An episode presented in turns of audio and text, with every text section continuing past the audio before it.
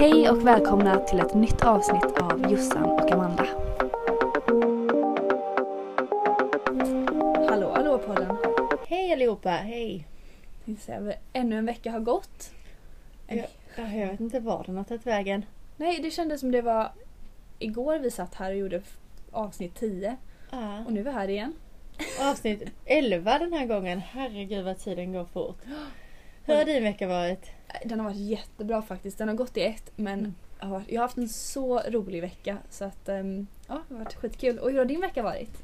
Det har varit bra. Ganska lugnt faktiskt. Vi killarna har varit iväg på tävling uppe i norra England hela veckan. Så jag har faktiskt varit hemma helt själv. Och det har varit så lugnt och skönt. Gud vad härligt. Nej, missförstå mig rätt, men det är jättekul att ha killarna här och vi liksom gör allting tillsammans, så det är skitkul, men det är också ganska skönt att bara ha lite peace and quiet.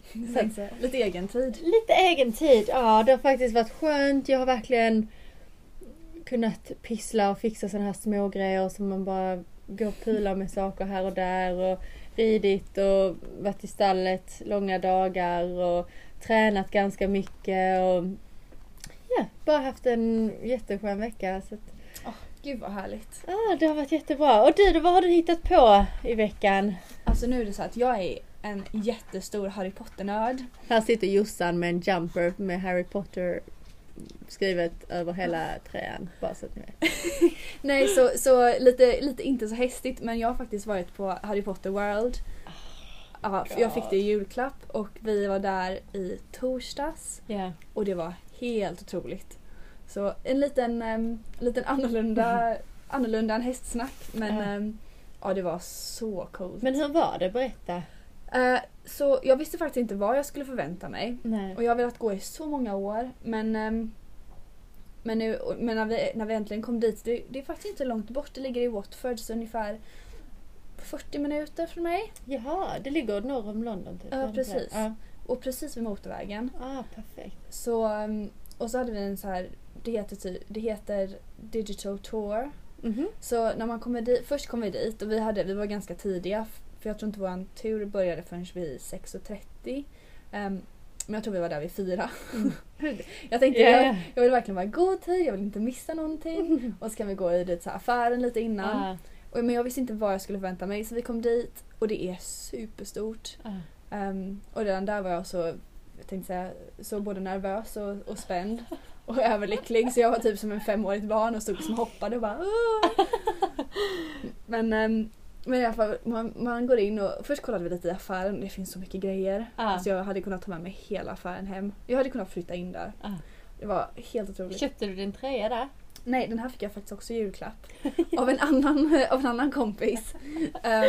Jag vet vad jag ska köpa till dig i julklapp. En Harry Potter-glasögon eller något. Precis. Ja, men det är allt som har med Harry Potter att göra är välkommet. Så... och sen så den här Digital Touren, man fick typ som en telefon som man hängde runt nacken med liksom nummer för varje del man gick igenom med hörlurar. Så man gick liksom runt med hörlurar. Den första delen hade man en människa som berättade lite. Men sen gick man igenom hela den här turen själv, så man kunde gå i sin egen takt och kolla på saker och så kunde man lyssna och det fanns liksom ett kapitel för varje del. Och under det här kapitlet vart man var fanns små detaljer, typ man kunde se Harry Potters karaktär, man kunde se hans audition för att få rollen. Jo, så det var jättemycket sådana små roliga saker. Bakgrunden till hela. Precis. Wow, så, vad häftigt. Ja, det var superhäftigt faktiskt. Så det var verkligen riktigt, riktigt roligt. Så är man, jag tror om man bara har något intresse för film överhuvudtaget, så tycker jag verkligen man ska gå.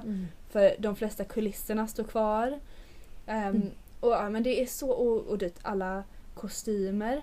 Det är som att kliva in i filmen liksom. Det är som att kliva in i filmen. Och det var helt otroligt. Så att har man något intresse för film överhuvudtaget så ska man verkligen dit och kolla.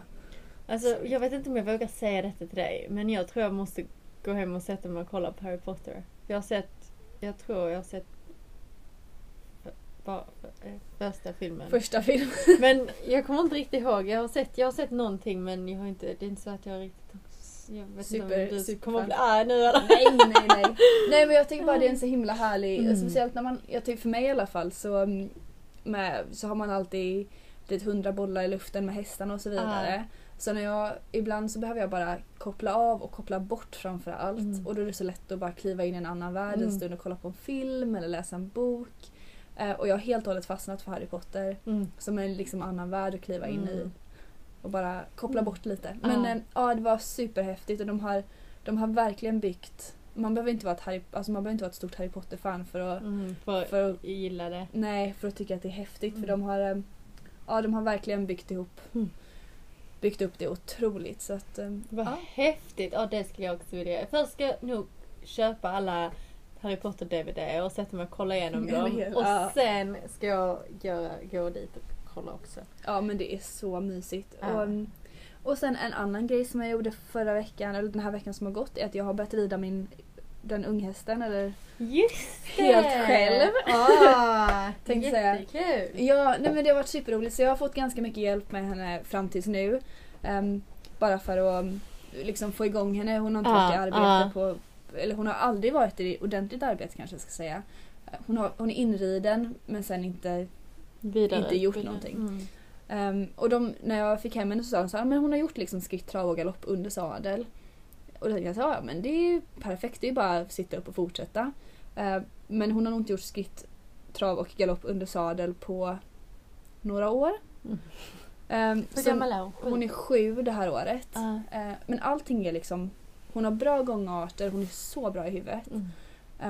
Men det är ingenting, alltså man har verkligen ett blankt papper, ingenting är gjort. Så jag har hon som jag delar gården med har gjort mest av arbetet. Hon har hjälpt mig att tömköra. Hon har hjälpt mig att liksom göra det här med att bara luta sig över. För hon rider in hästar hela tiden. Så jag bara, perfekt, hon kan göra det. Jag tror att det är också lättare när man gör liksom flera hästar i veckan att bara göra en till. Så, och hon har ridit henne några gånger. Vi har tagit henne till ett ridhus i närheten. Och sist vi var där så red hon henne utan någon skelina. Bara skritt och trav. Och sen så tänkte jag men vi försöker några steg i galopp. Men det blev liksom kanske 3 steg i galopp och sen trav igen. Vi bara, men hon har gjort liksom en galoppfattning på vardera varv. Hon har inte hållit galoppen, men det spelar liksom ingen roll. Vi vet att själva galoppfattningen är okej. Och sen så har hon åkt på semester, så jag tänkte men nu får jag sätta igång och göra det här själv. Jag har ändå sett henne i skritt och trav. Hon borde vara okej. Så förra veckan i tisdags åkte vi till ridhuset, jag och min hästskötare, och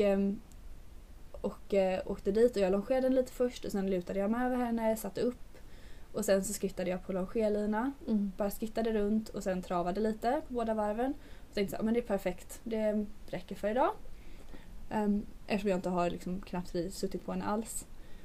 Och sen åkte jag dit och sen så blev hon brunstig, så jag bara Så vi släppte ut henne i hagen efteråt, men alltså, jag tror hon har bara blivit brunt. Alltså det har bara liksom så här byggt upp.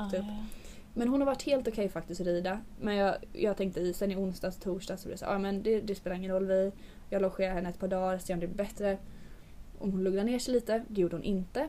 Så vi åkte i fredags igen och jag tänkte så men är hon liksom, vill hon inte bli sutten på, då får vi bara, då tar vi det då. Men jag hade lutat mig över henne i torsdags och hon var hon bara dansade runt, men hon lugnade ner sig efter en stund. Men jag har i alla fall suttit på henne, även om det bara var på gårdsplanen. Jättebra. Men sen i fredags åkte vi dit igen och jag först lutade mig bara över och tänkte om hon inte vill ha någon på ryggen när hon är brunstig, då liksom, då tar vi det då, men jag får i alla fall försöka. Men hon var jätteduktig, så jag både skrittade, travade och galopperade lös, så bara fritt i ridhuset. Jag har inte jättemycket styrning, men men med lite hjälp från marken så får alltså för hon är fortfarande inte liksom, hon kan liksom inte skänkel, eller hon är duktig för rösten, men hon kan inte styra, och man får bara rida henne för, liksom, för rösten hittills. Men hon är jätteduktig, så det var hur kul som helst. Och vad kul, det är också lite sån trappa eller lite steg och kliva upp på för dig liksom. Det är jättebra. Så det är superroligt. Ja, nej, för jag tror man Jag tror inte jag insåg hur mycket självförtroende jag tappade med min olycka förra året. Mm. Och det har varit helt okej med äldre hästar och hästar som jag rider hela tiden. Det har inte gjort mig någon skillnad. Men nu sitter jag på någonting där jag faktiskt inte har där du inte vet. Styrning eller stopp. Man har verkligen ingenting. Det var ett ganska stort steg för mig. Och jag tror inte jag... När jag väl satt på hästen så var det inte det. Men det var just där liksom innan jag bara tänkte åh nej, hur ska det här gå? Jag orkar inte med en till sån här olycka. Det liksom får inte hända. Men så fort jag satt upp så... Hon ger en så himla bra känsla. Så det var bara att tuta och köra. Åh, vad kul. Härligt, härligt. Jag har också haft lite unghästar faktiskt förra veckan. Jag hade en häst som kom på bootcamp på lite träning och till tillridning förra veckan. En 4-åring. Som också, jag hade honom faktiskt några veckor i början på året och satte igång honom. Och sen har han bara gått i hagen sen dess och kommer tillbaka nu då. Och får göra lite träning. Och hon bara, jag har ingen aning hur han kommer vara. Han har inte haft någon ryttare på ryggen sen du var här sist liksom. Så jag bara, här gör jag. Så att det har också varit, det har varit en rolig vecka med mycket så här unghäst, bebisjobb. Men det är också kul, han har skött sig bra. Alla dagar var han faktiskt riktigt duktig fram till sista dagen. Då hade precis Mark fått hem ett stort gäng 2-åriga galopphästar från Irland. Och de går i hagarna precis runt hela vår utebana. Så de tyckte det var jättekul när det kom en liten söt 4-åring till banan och alla brallade loss. Så att jag fick hålla i mig lite där, men annars har man varit jätteduktig. Vi hoppar lite grann ena dagen och har ridit ut och allt möjligt. Så att det är kul med lite unghästar. Och 5-åringen har också, min andra projekthäst har också gått jättebra faktiskt. Han har varit iväg idag på hopp, liten så här låtsashopptävling första gången. Och gjorde 2 fina felfria rundor, så det var jättekul. Gud vad roligt. Så nu har vi suttit och kollat vilka terrängtävlingar vi ska åka på med honom. Ni är redan där alltså. Jajamän. Härligt, härligt. Snart. Så nej, det är faktiskt kul med lite yngre hästar och ha lite så här sidan om. Och det gör det ännu roligare att hoppa upp på sina egna lite äldre hästar och träna efteråt. Så roligt.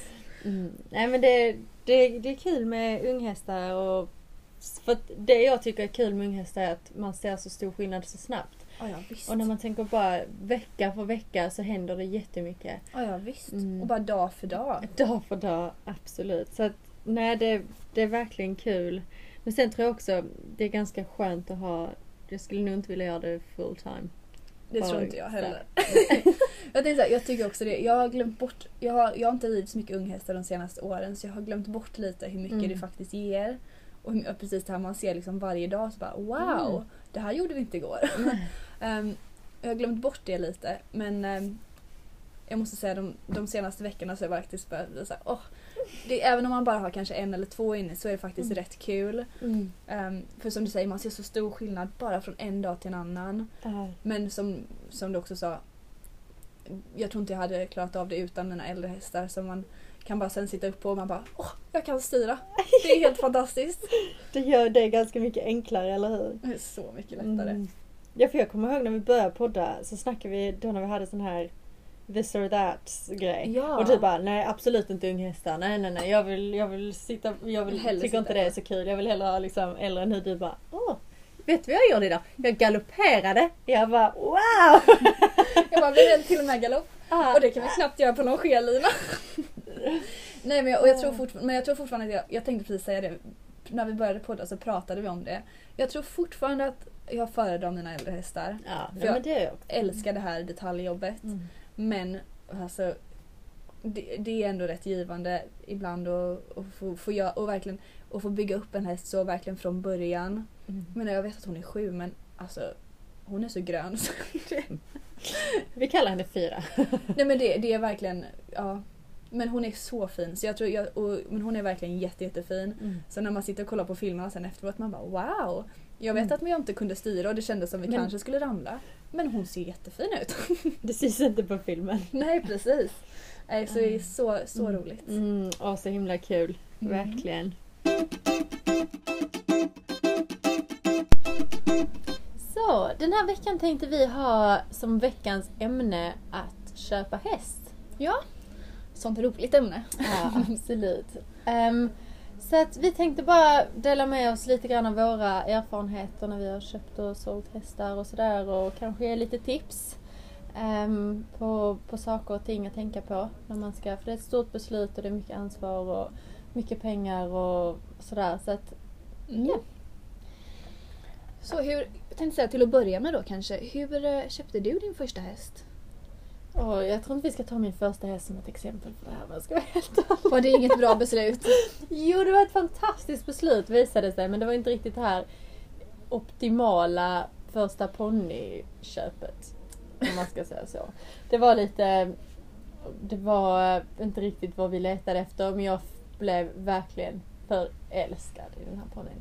Och han var ganska vild och med tam än vild. Är det så man säger? Mm. Mer vild. Mer vild än tam. Ja, precis. Mer tam än vild. Ja. Han var väldigt, väldigt grön. Han hade kommit från en lite svår bakgrund där han inte hade blivit så väl behandlad och så vidare.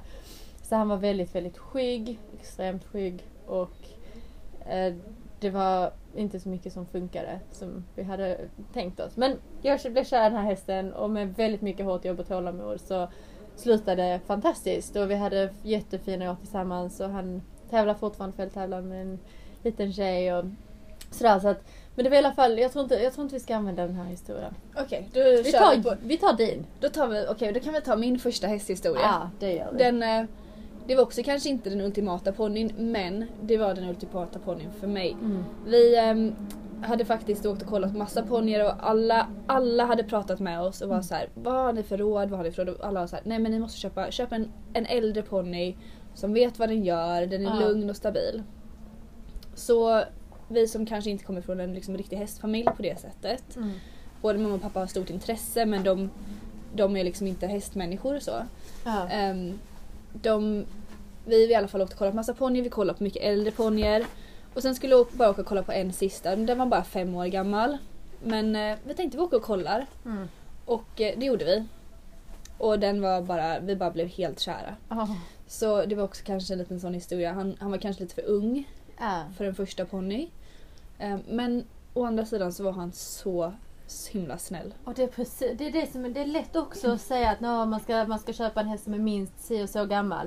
Men en häst som är en viss ålder, alltså en ålder är verkligen bara en siffra även för hästar. Det finns 4-åringar som kan vara gudasnälla som vem som helst skulle kunna sitta upp på. Det finns 10-åringar som ingen skulle vilja sitta upp på. Precis. Mm, det var precis min första stora häst, var också bara 5. Alla tänkte, varför ska man ha 5-åring för? Han var gudasnäll och han uppfyllde allt som man kunde önska mig. Mm. Ja, nej, men sånt är så himla viktigt, men, och han kanske inte gjorde det jobbet jag egentligen ville. Jag ville ju mer rida dressyr, och ju längre jag hade honom, ju mer säker var jag på att men dressyr är det jag vill göra. Mm.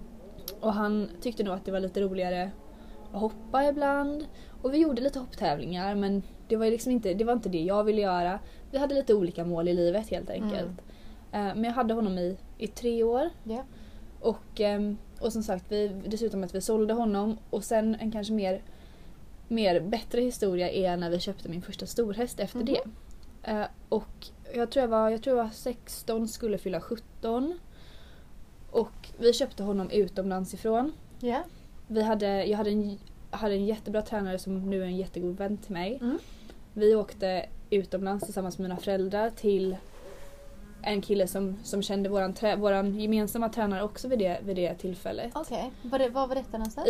Vi åkte till Holland. Ah. Vi var där i, tror 2,5 dag. Mm.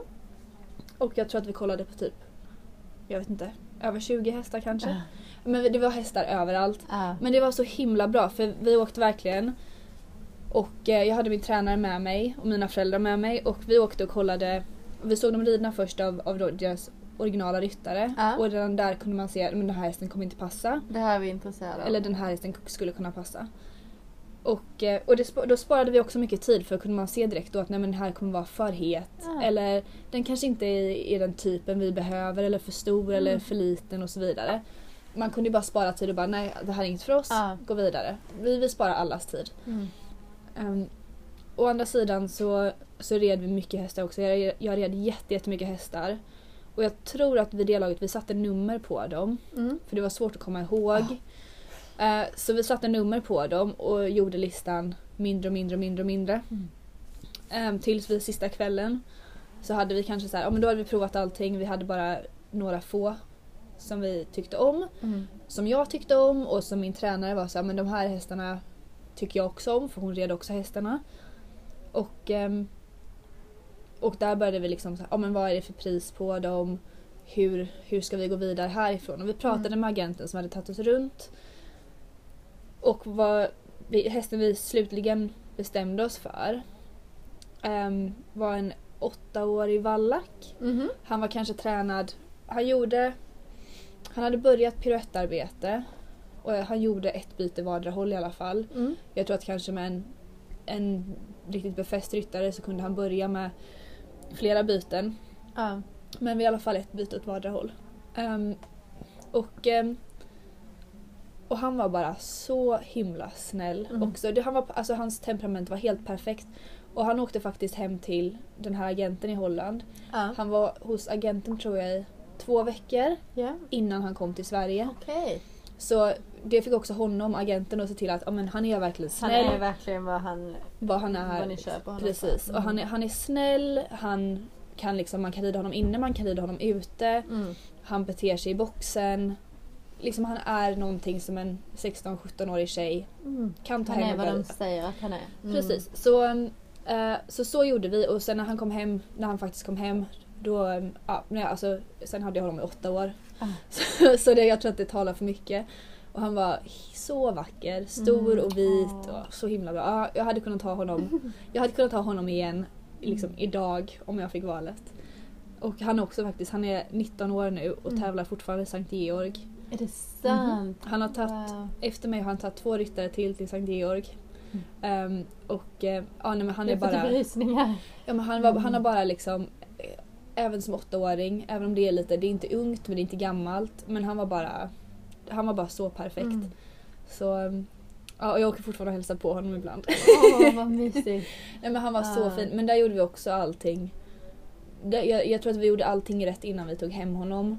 Just vi hade verkligen uteslutit att man fick hem någonting som kanske inte var rätt. Vid veterinärbesiktning så tog vi också blodprov och då var agenten på plats. Jag tror också man ska inte alltid lita blint på agenter, men det här var en människa som vi kände väldigt väl. Och vi skickade dit egen veterinär. Så vår veterinär också fick se honom och se hans temperament, och han var också så här, det är en jättebra häst. Så precis, och jag tror detta är värt så himla mycket, och i värsta fall så går det inte vägen, men då vet man i alla fall det innan. Ja. Och det är liksom, för när man väl har fått hem hästarna och papporna är påskrivna så står man där med en häst, och är det då inte det man, jag tror oavsett om man försöker ligga steget före så kan saker hända alltid. För alltid, att, du vet, man byter miljö, hästarna byter, allting ändras för hästarna. Men någonstans tror jag kan man utesluta så mycket som möjligt och säkerställa så mycket som möjligt i förväg. Så tror jag man har väldigt mycket vunnet. Absolut, och jag tror också att det är så himla viktigt. Just det här, förberedelserna innan man köper hästen är viktigt. Se till att det är rätt. Eller så rätt som du skulle kunna. Liksom, som sagt, saker kan hända. Men se till att du gör så gott du kan. Sen också när du väl får hem hästen, ta hjälp från dag 1. Jag vet så många som är så här, nej men jag ska rida in mig på hästen innan jag har några lektioner. Men speciellt som amatörryttare, det är så mycket saker som kan gå fel så fort. Och som man säger, klart man ska lära känna varandra. Men jag tror också att det är viktigt att ha ögon på sig. Även om man kanske inte har en lektion. Se till att din tränare kan rida samtidigt som en tränare om du är uppstallad på det stallet. Eller se till att du har någon runt omkring. Så att om du kommer till ett problem så kan du fråga eller få lite hjälp. För hästarna kommer kanske från en annan träning. En annan det är en omställning för hästarna också. Det glömmer man lätt att det är bara... Det är en väldigt, väldigt stor omställning för hästarna, och det är viktigt att våga ta hjälp, och det tror jag också är väldigt viktigt just när man letar häst. Att ta med dig en person som känner dig, som vet vad du letar efter. Ta med den personen och se på hästar. Ta med filmer, gör så gott du kan för att faktiskt rådfråga folk om hjälp. För att det är någonstans så himla lätt att tro att man kan allting själv, men oavsett vilken nivå man är på så behöver man tips och råd från andra. Absolut. Fortfarande idag, om jag skulle gå och köpa en häst, så kommer jag definitivt fråga människor runt mig, vad tycker du om det här, vad tror du här, tror du att detta skulle vara någonting bra, och inte för att det är så lätt i sitt eget huvud att man tänker, ja men detta kommer bli hur bra som helst, men ibland får man nog bryta ner det lite grann och tänka och liksom våga ta hjälp och råd. Man behöver inte, det kan vara så att om man frågar 3 olika personer att man får 3 olika svar, så någonstans handlar det om en egen magkänsla givetvis, för det är man själv och hästen som ska jobba, men jag tror det är väldigt viktigt att vara liksom open-minded och lyssna på folk, vad olika människor har att säga, människor med mer rutin, folk som känner dig, som du har förtroende för, ha någon som här och bollar. Bara mina tränare som jag har haft i hela mitt liv, jag vet inte någon av dem som skulle ta illa upp om jag skulle ringa dem en eftermiddag och fråga och tala om, hej det är så här, vad tror du, utan våga ta hjälp och våga och rådfråga folk. Absolut. Och det är också en grej som jag tänkte på nu innan, att när man ska köpa häst, istället för att kanske bli så fast i min häst som man ska köpa ska vara den här åldern, den ska vara så här stor, den ska ha gjort detta och så gärna ha den färgen. Exakt. Och någonstans tror jag det är någonting också som man får lite grann så här sydda ut, för att i alla fall för mig, jag har aldrig köpt det som jag faktiskt riktigt har tänkt mig jag skulle köpa, men när man väl, det handlar så mycket mer om hästens personlighet. Givetvis om jag ska köpa en ung häst så går jag inte att köpa en 15-åring. Nej. Givetvis har man sina liksom, mått. Men jag tror det är jätteviktigt att faktiskt se lite utanför ramarna. Likadant som en yngre ryttare, så tror jag i alla fall att det är väldigt viktigt att inte ha, men det här är min typ. Ja. Det där är min typ. Utan jag tror när man är ung så tycker jag i alla fall, klart att man kan föredra olika mindre häst, lättare typ kanske, eller en större häst, men någonstans tror jag att det är ganska viktigt att man är lite liksom åker och tittar på hästar, men vet jag egentligen att jag inte tycker om att rida sådana hästar, eller är det bara någonting som jag tror för att min förra häst var så här, men vi kanske ska åka och titta, det kanske, sen kanske det, man får motsatt effekt och bara wow, ja. Det här, utan jag tror när man har den chansen och sitter i den, det är verkligen en sån möjlighet när man letar efter hästar, för det finns jättemycket fantastiska hästar, och det viktigaste av allt som jag alltid tilltalar mig själv och om jag ger råd till någon annan, är att det ska vara en häst, framförallt till alla som har kanske en häst, som har det som hobby och åker och rider sin häst på kvällarna till exempel, att det ska vara kul att komma till stället och rida varenda dag. Precis. Och det tror jag är liksom en liten nyckel, att är detta en häst som, ja den kanske är 2 år yngre än vad jag hade trott, men den här hästen kommer ge mig ett leende på läpparna varenda dag. Såklart att det inte, oavsett vad, så kommer man stöta på problem. Men absolut. Du förstår vad jag menar, än att det ska vara så, gud nu måste jag åka och ta tag i detta igen. Och undra om han kommer vara busig idag när jag ska försöka rida ut. Och men gud, när man ska behöva bekymra sig om allting. Precis. För att det är redan svårt nog att rida, det är redan svårt nog med hästar. Så jag tror att det handlar så mycket om att vi gör detta för att det är kul och för att vi älskar det. Och precis. Nej, och det håller jag definitivt med om. Det är också absolut nummer 1. Köp en häst som kommer ge dig ett leende på läpparna varje dag. För vi kanske kan ta det som ett litet exempel bara. Min kund som kom och kollade på en häst här, och hon var så enveten. Jag ska inte köpa en grå häst. Jag vill inte, alltså hon vill inte åka och kolla till att börja med. Och jag var så här, okej, men det är en häst. Du har inte hoppat på ett år. Åk och prova. Det kan, alltså, du åker och rid. Du kanske inte ens tycker om känslan. Det, alltså, du och det är okej. Sätt inte, men sätt inte liksom, nej jag vill inte ha en grå häst. Så sätt inte liksom gränser redan där. I alla fall. Hon kom hit. Och hon satt upp, red i 5 minuter och hade ett leende från öra till öra. Men se där liksom. Och hon satt av och hon bara, även om jag slutar jobba klockan 8 på kvällen så kommer jag vill jag åka och rida. Man bara måste öppna de här mentala spärrarna. Och vidga vyerna lite grann. Precis. Som du sa, man kanske kommer tycka om någonting som man inte visste om att man skulle gilla. Eller, och det kan bli det bästa man någonsin har gjort. Liksom. Ja, precis. Och man behöver inte bevisa och ha en svår häst eller en köp en häst som du vill rida även när du har haft en lång dag på jobbet. Ja, men eller... precis, och det är svårt nog, och det finns så himla mycket fantastiskt snälla och goa hästar. Så varför köpa en häst som kommer få en att dra sig i håret varje dag för att man inte får rätt på det? Nej, och det, precis, det håller jag helt med om. Så då har vi kommit lite runt, sätt inga gränser innan du åker och kollar på hästen. Precis. Åk och kolla. Så till kanske del nummer 2 då av att köpa en häst. För mig är del nummer 2, se vad du kan göra för att, ja, som du nämnde, prova så mycket som möjligt. 2 av hästarna som jag har köpt har jag faktiskt ridit åt en kund till en början. Och ridit och tränat hästen, och sen har dagen kommit och de har sagt, jag skulle vilja sälja hästen, ska vi lägga ut honom till annons? Och det har slutat som att vi har köpt hästarna. Men det har, allting, det har bara tajmats bra. Då har jag ridit hästen i kanske ett år innan. Ja. Och det har varit, du vet, jag känner hästen innan utan, jag har gjort allt jobb, så det är precis bara en annan dag bara att vi äger hästen. Ja. Och just när man är yngre så var det någonting som var fantastiskt. Det var väldigt, väldigt bra för mig. För att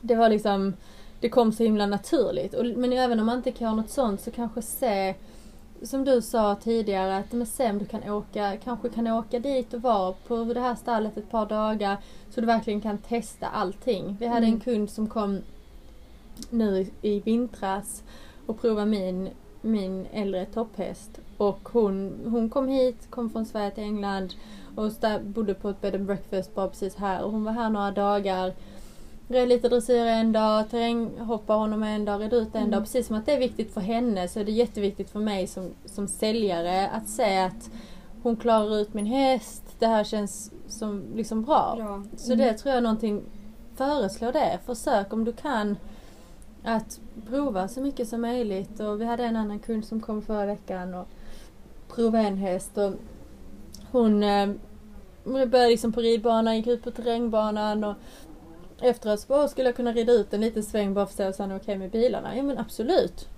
Det är liksom, jag tror det också, våga fråga när man väl är där, så se till att testa allt som du kan tänka dig. Någon gång frågar de oss, är det okej om hästen står i boxen? För normalt sett är hästarna i ordning när kunderna kommer.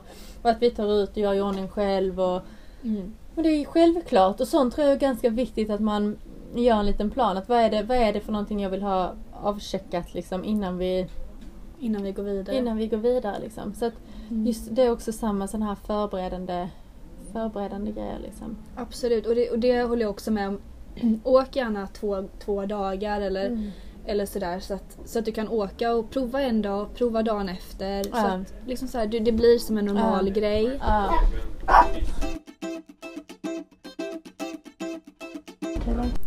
Okej, så om du nu har varit och provat hästen, provriten, du kanske varit där 1 eller 2 gånger, bestämt dig för att du tycker om den, då blir det dags för veterinärbesiktning. Yes. Det är nästa stora grej. Jag tycker ofta man känns som man är klar efter man väl har bestämt sig och pekat ut sin häst. Men sen är den här nästa stora biten som man aldrig vet hur det kommer att sluta, känns det som. Precis. Och jag tänkte så här, där har vi väl ungefär samma råd. Använd en veterinär du litar på. Så. Precis. Se till att kan antingen använda din egen veterinär om du kan. Men om det inte går av en eller andra anledningen, så se till att ha någon som du har blivit rekommenderad, som du faktiskt verkligen kan lita på. För att precis. Vi hade till exempel en gång en veterinär som var, jag tror det var när det var World Games. Och så han kunde verkligen inte besiktiga på väldigt länge. Nej. Så då frågade vi honom, vem hade du använt? Och sen diskuterade han med den andra veterinären och kollade på bilderna och så vidare. Så att jag tror bara det viktiga är att man ser till att ha en öppen konversation med sin veterinär och se vad man kan, bara så att man känner att det är någon man kan lita på. Och verkligen ha också både i ditt snack med veterinären, vad är det du förväntar dig göra med den här hästen? Precis. Är det en häst som du köper och kanske får sälja i framtiden? Ja, men då kanske man tänker på ett sätt. Är det en häst du köper som är lite äldre, som har gjort lite mer? Då kan man tänka på ett sätt. Då kan det handla om, hur ska jag hålla denna hästen så friskt som möjligt, liksom, hur ska jag hjälpa den här hästen och må bra i sin kropp och sådär. För det kan vara, när hästarna börjar bli lite äldre kan de behöva någon hjälp här eller där. Men är man bara medveten om detta från början. Så jag tycker det är så himla viktigt. Man kan inte göra en besiktning som man säger liksom för alla hästar i världen och säga den gick igenom, den gick inte igenom. För det handlar liksom om hästens bakgrund. Det handlar om vad vill jag göra med hästen. Precis. Så att det är liksom, det tror jag är ganska viktigt att man... Absolut, jag håller helt med det där också. Om du behöver besiktiga utomlands så du verkligen inte kan ta dit din veterinär. Mm. Prata med din veterinär och fråga om de känner någon eller om de har någon som de kan rekommendera. Det är mitt stora tips. Och samma sak där. Det finns säkert jättemycket hästar som har helt perfekta veterinärbesiktningar och sen finns det vissa som kanske inte har perfekta veterinärbesiktningar. Mm. Men om det är en häst som är perfekt för dig så... kolla om det finns någonting du kan göra och som du säger, det kanske finns saker man kan jobba med, och är det en äldre häst som har gjort mycket då kan det vara så att det finns lite förslitningsskador och sådär, och ha en öppen dialog med din veterinär. Det precis, och lite grann likadant kanske man köper en äldre häst som ska vara en läromästare som tidigare har gått på en väldigt hög nivå men man själv köper den för att göra en lägre nivå. Ja, men då kan man också tänka, har hästen klarat att göra allt detta och man sen köper den för att göra en lite lägre nivå, så är chansen att om man tar hand om hästen väl att det aldrig någonsin kommer att vara ett problem. Liksom.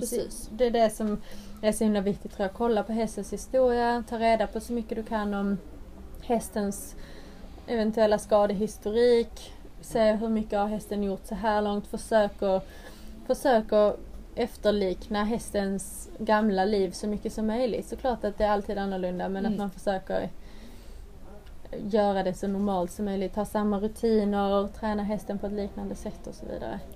Precis, och förhoppningsvis så går hela den här delen bara flyger förbi också, så det kommer till den här, när ska vi hämta lite, jag vet inte, ska vi prata lite om kontrakt också, eller ska vi kanske lämna kontrakt och pappersarbete till något annat tillfälle, eller ska vi ta det lite snabbt? Ja, vi kan bara nämna det lite grann nu kanske, och sen kan vi ta det lite mer ett annat avsnitt också. Tänkte säga, jag har alltid gjort ganska enkla kontrakt. Inte för mycket krusiduller. Bara ganska enkelt, simpelt. Det är enkelt att förstå för allihopa. Jag vet inte om du har gjort... Nej, vi har också. Men vi har varit väldigt noggranna med att oavsett om det är människor som man känner att man kan lita på och så vidare. Men det är likadant inom när vi tar hand om andras hästar och så vidare. Att man skriver papper. För att det behöver inte vara något invecklat. Men bara det faktum att man faktiskt har något nedskrivet. Precis. Det är ändå en... Och det tror jag alla gör. Det finns massor med bra olika papper som man kan ladda ner från internet och, och använda sig av. Så att det tror jag är jag tror de flesta människorna idag är väldigt liksom, på det här att skriva kontrakt. Liksom. Precis. Och förhoppningsvis kommer vi till den här stora dagen när man ska antingen få hem hästen eller hämta hästen. Jajamän. Och bästa dagen någonsin. När det blir bubbel och firandes. Och där pratade vi lite båda två om vad man kan göra där, om man antingen tar hem hästen eller om man åker till säljaren och är där några dagar och rider hästen några dagar där innan man hämtar hem den. För att lära känna den lite mer och göra övergången lite lättare. Där finns det också så mycket olika vägar man kan ta. För att göra det så enkelt som möjligt. Absolut. Och det är också samma sak lite beroende på vad man har för situation liksom själv och vad det är för typ av häst man köper. Om man har möjlighet att åka och rida hästen hemma några dagar så är det verkligen perfekt. Eller till och med hålla kontakten med ägaren ganska mycket. Precis. Det är någonting som jag verkligen värdesätter liksom, och likadant hästar som jag har sålt har jag jättemycket kontakt med ägaren och de kan ringa och fråga är det normalt så här och hur gör du så här och sådana här små grejer men som är ändå liksom personliga grejer hur man har tagit hand om hästarna och hur man ska få dem att må så bra som möjligt liksom. Precis, och det har jag också jättemycket kontakt med hästar som jag har sålt, och jag fick ett så härligt meddelande för ett tag sedan av en häst som jag sålde som de skulle precis börja tävla. Och jag fick ett så här långt meddelande och bara, nu ska vi åka på vår första tävling. Kan du ge oss lite tips? Hur brukar han bli på tävlingsbanan? Blir han nervös? Eller håller han samma temperament? Och det var så skönt att kunna säga, han håller precis samma temperament. Han är hur rolig som helst. Tutar och kör. Och sen när de kom hem fick jag det här meddelandet att han var världsbäst. Han var precis likadan. Vi hade en så rolig dag. Och då blir saker och ting så enkelt. Mm. För det låter precis som att du precis läste upp mitt meddelande från någon som köpte min gamla som ska precis likadant. Ja. Och det var också, och jag tror det är också en sån grej som man kan inte gå fel om man skickar sånt meddelande. För att det är både jättekul för personer som har sålt hästen och det är en trygghet för sig själv att veta om liksom att hästen vet om lite såna här grejer som man kanske inte skulle veta om man inte frågar liksom. Så att verkligen håll kontakten, och det är kul, verkligen kul för alla tror jag. Ja. Och sen en annan grej som jag tror är väldigt viktig när man får hem en häst. Sen kan det såklart se olika ut beroende på vad det är för typ av häst. Jag bara nu till exempel så som vi lever och jobbar när vi tar in hästar på tillridning och till försäljning och unghästar och sådär.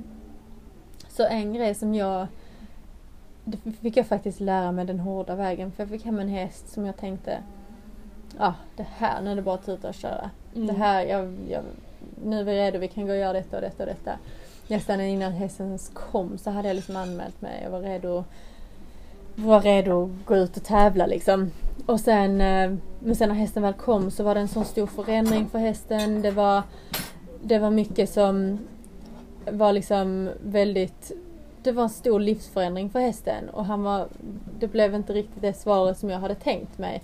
Och där skulle jag istället bara väntat med att göra planer. Väntat med att kommit igång och tränat och tävlat så hårt innan hästen först hade akklimatiserat sig.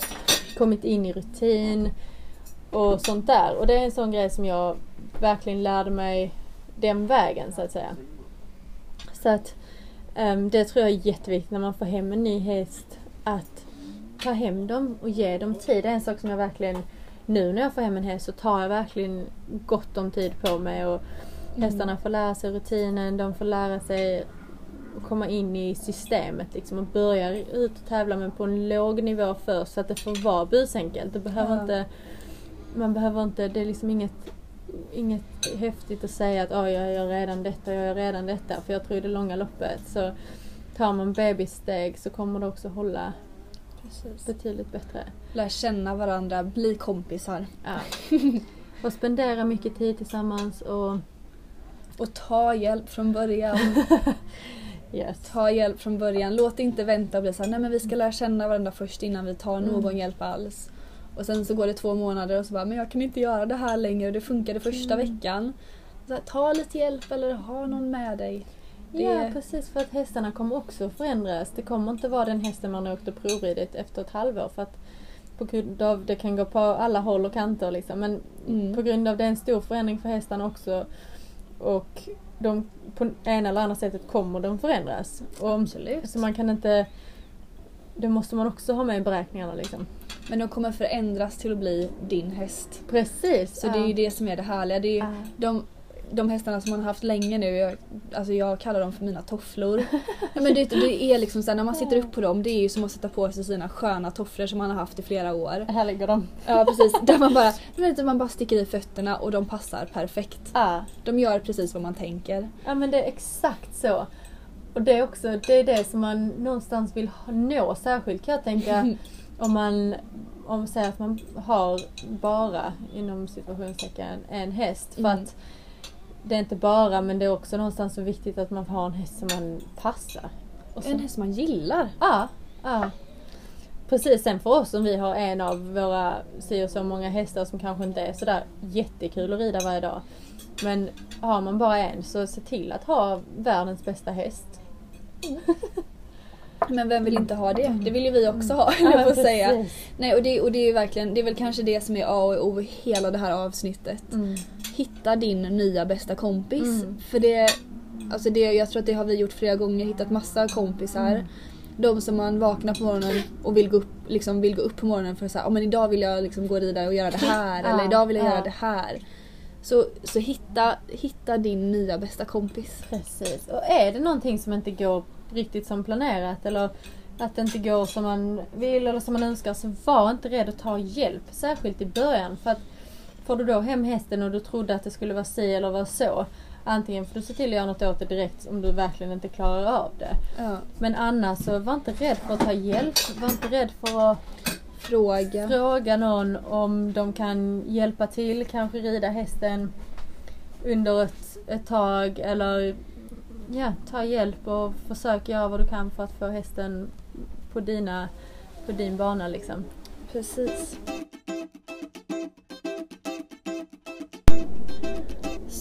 Så till nästa vecka kanske, om ni har några frågor på att köpa häst, eller om ni, som vi sa, om ni vill ha hjälp eller ska ta hjälp, ni kan alltid mejla oss också. Det finns massa människor där ute som är så villiga att ge en hjälpande hand. Absolut finns det. Så att det är verkligen bara att ställa frågor om det är någonting ni skulle vilja ha ytterligare svar på. Och är det någon där ute som letar häst just nu, så stort lycka till och hoppas att ni hittar er nya bästa kompis. Och alla ni som redan har en, bara njut, så hörs vi igen nästa vecka. Precis, njut och ge dem en extra liten kram. Ha det bra, så hörs vi igen. Hej då! Hej då! Hoppas att ni gillade veckans avsnitt. Har ni några frågor eller liknande, så är ni varmt välkomna att mejla in till jossan och amanda@gmail.com. Ha det bra! Ha det så bra!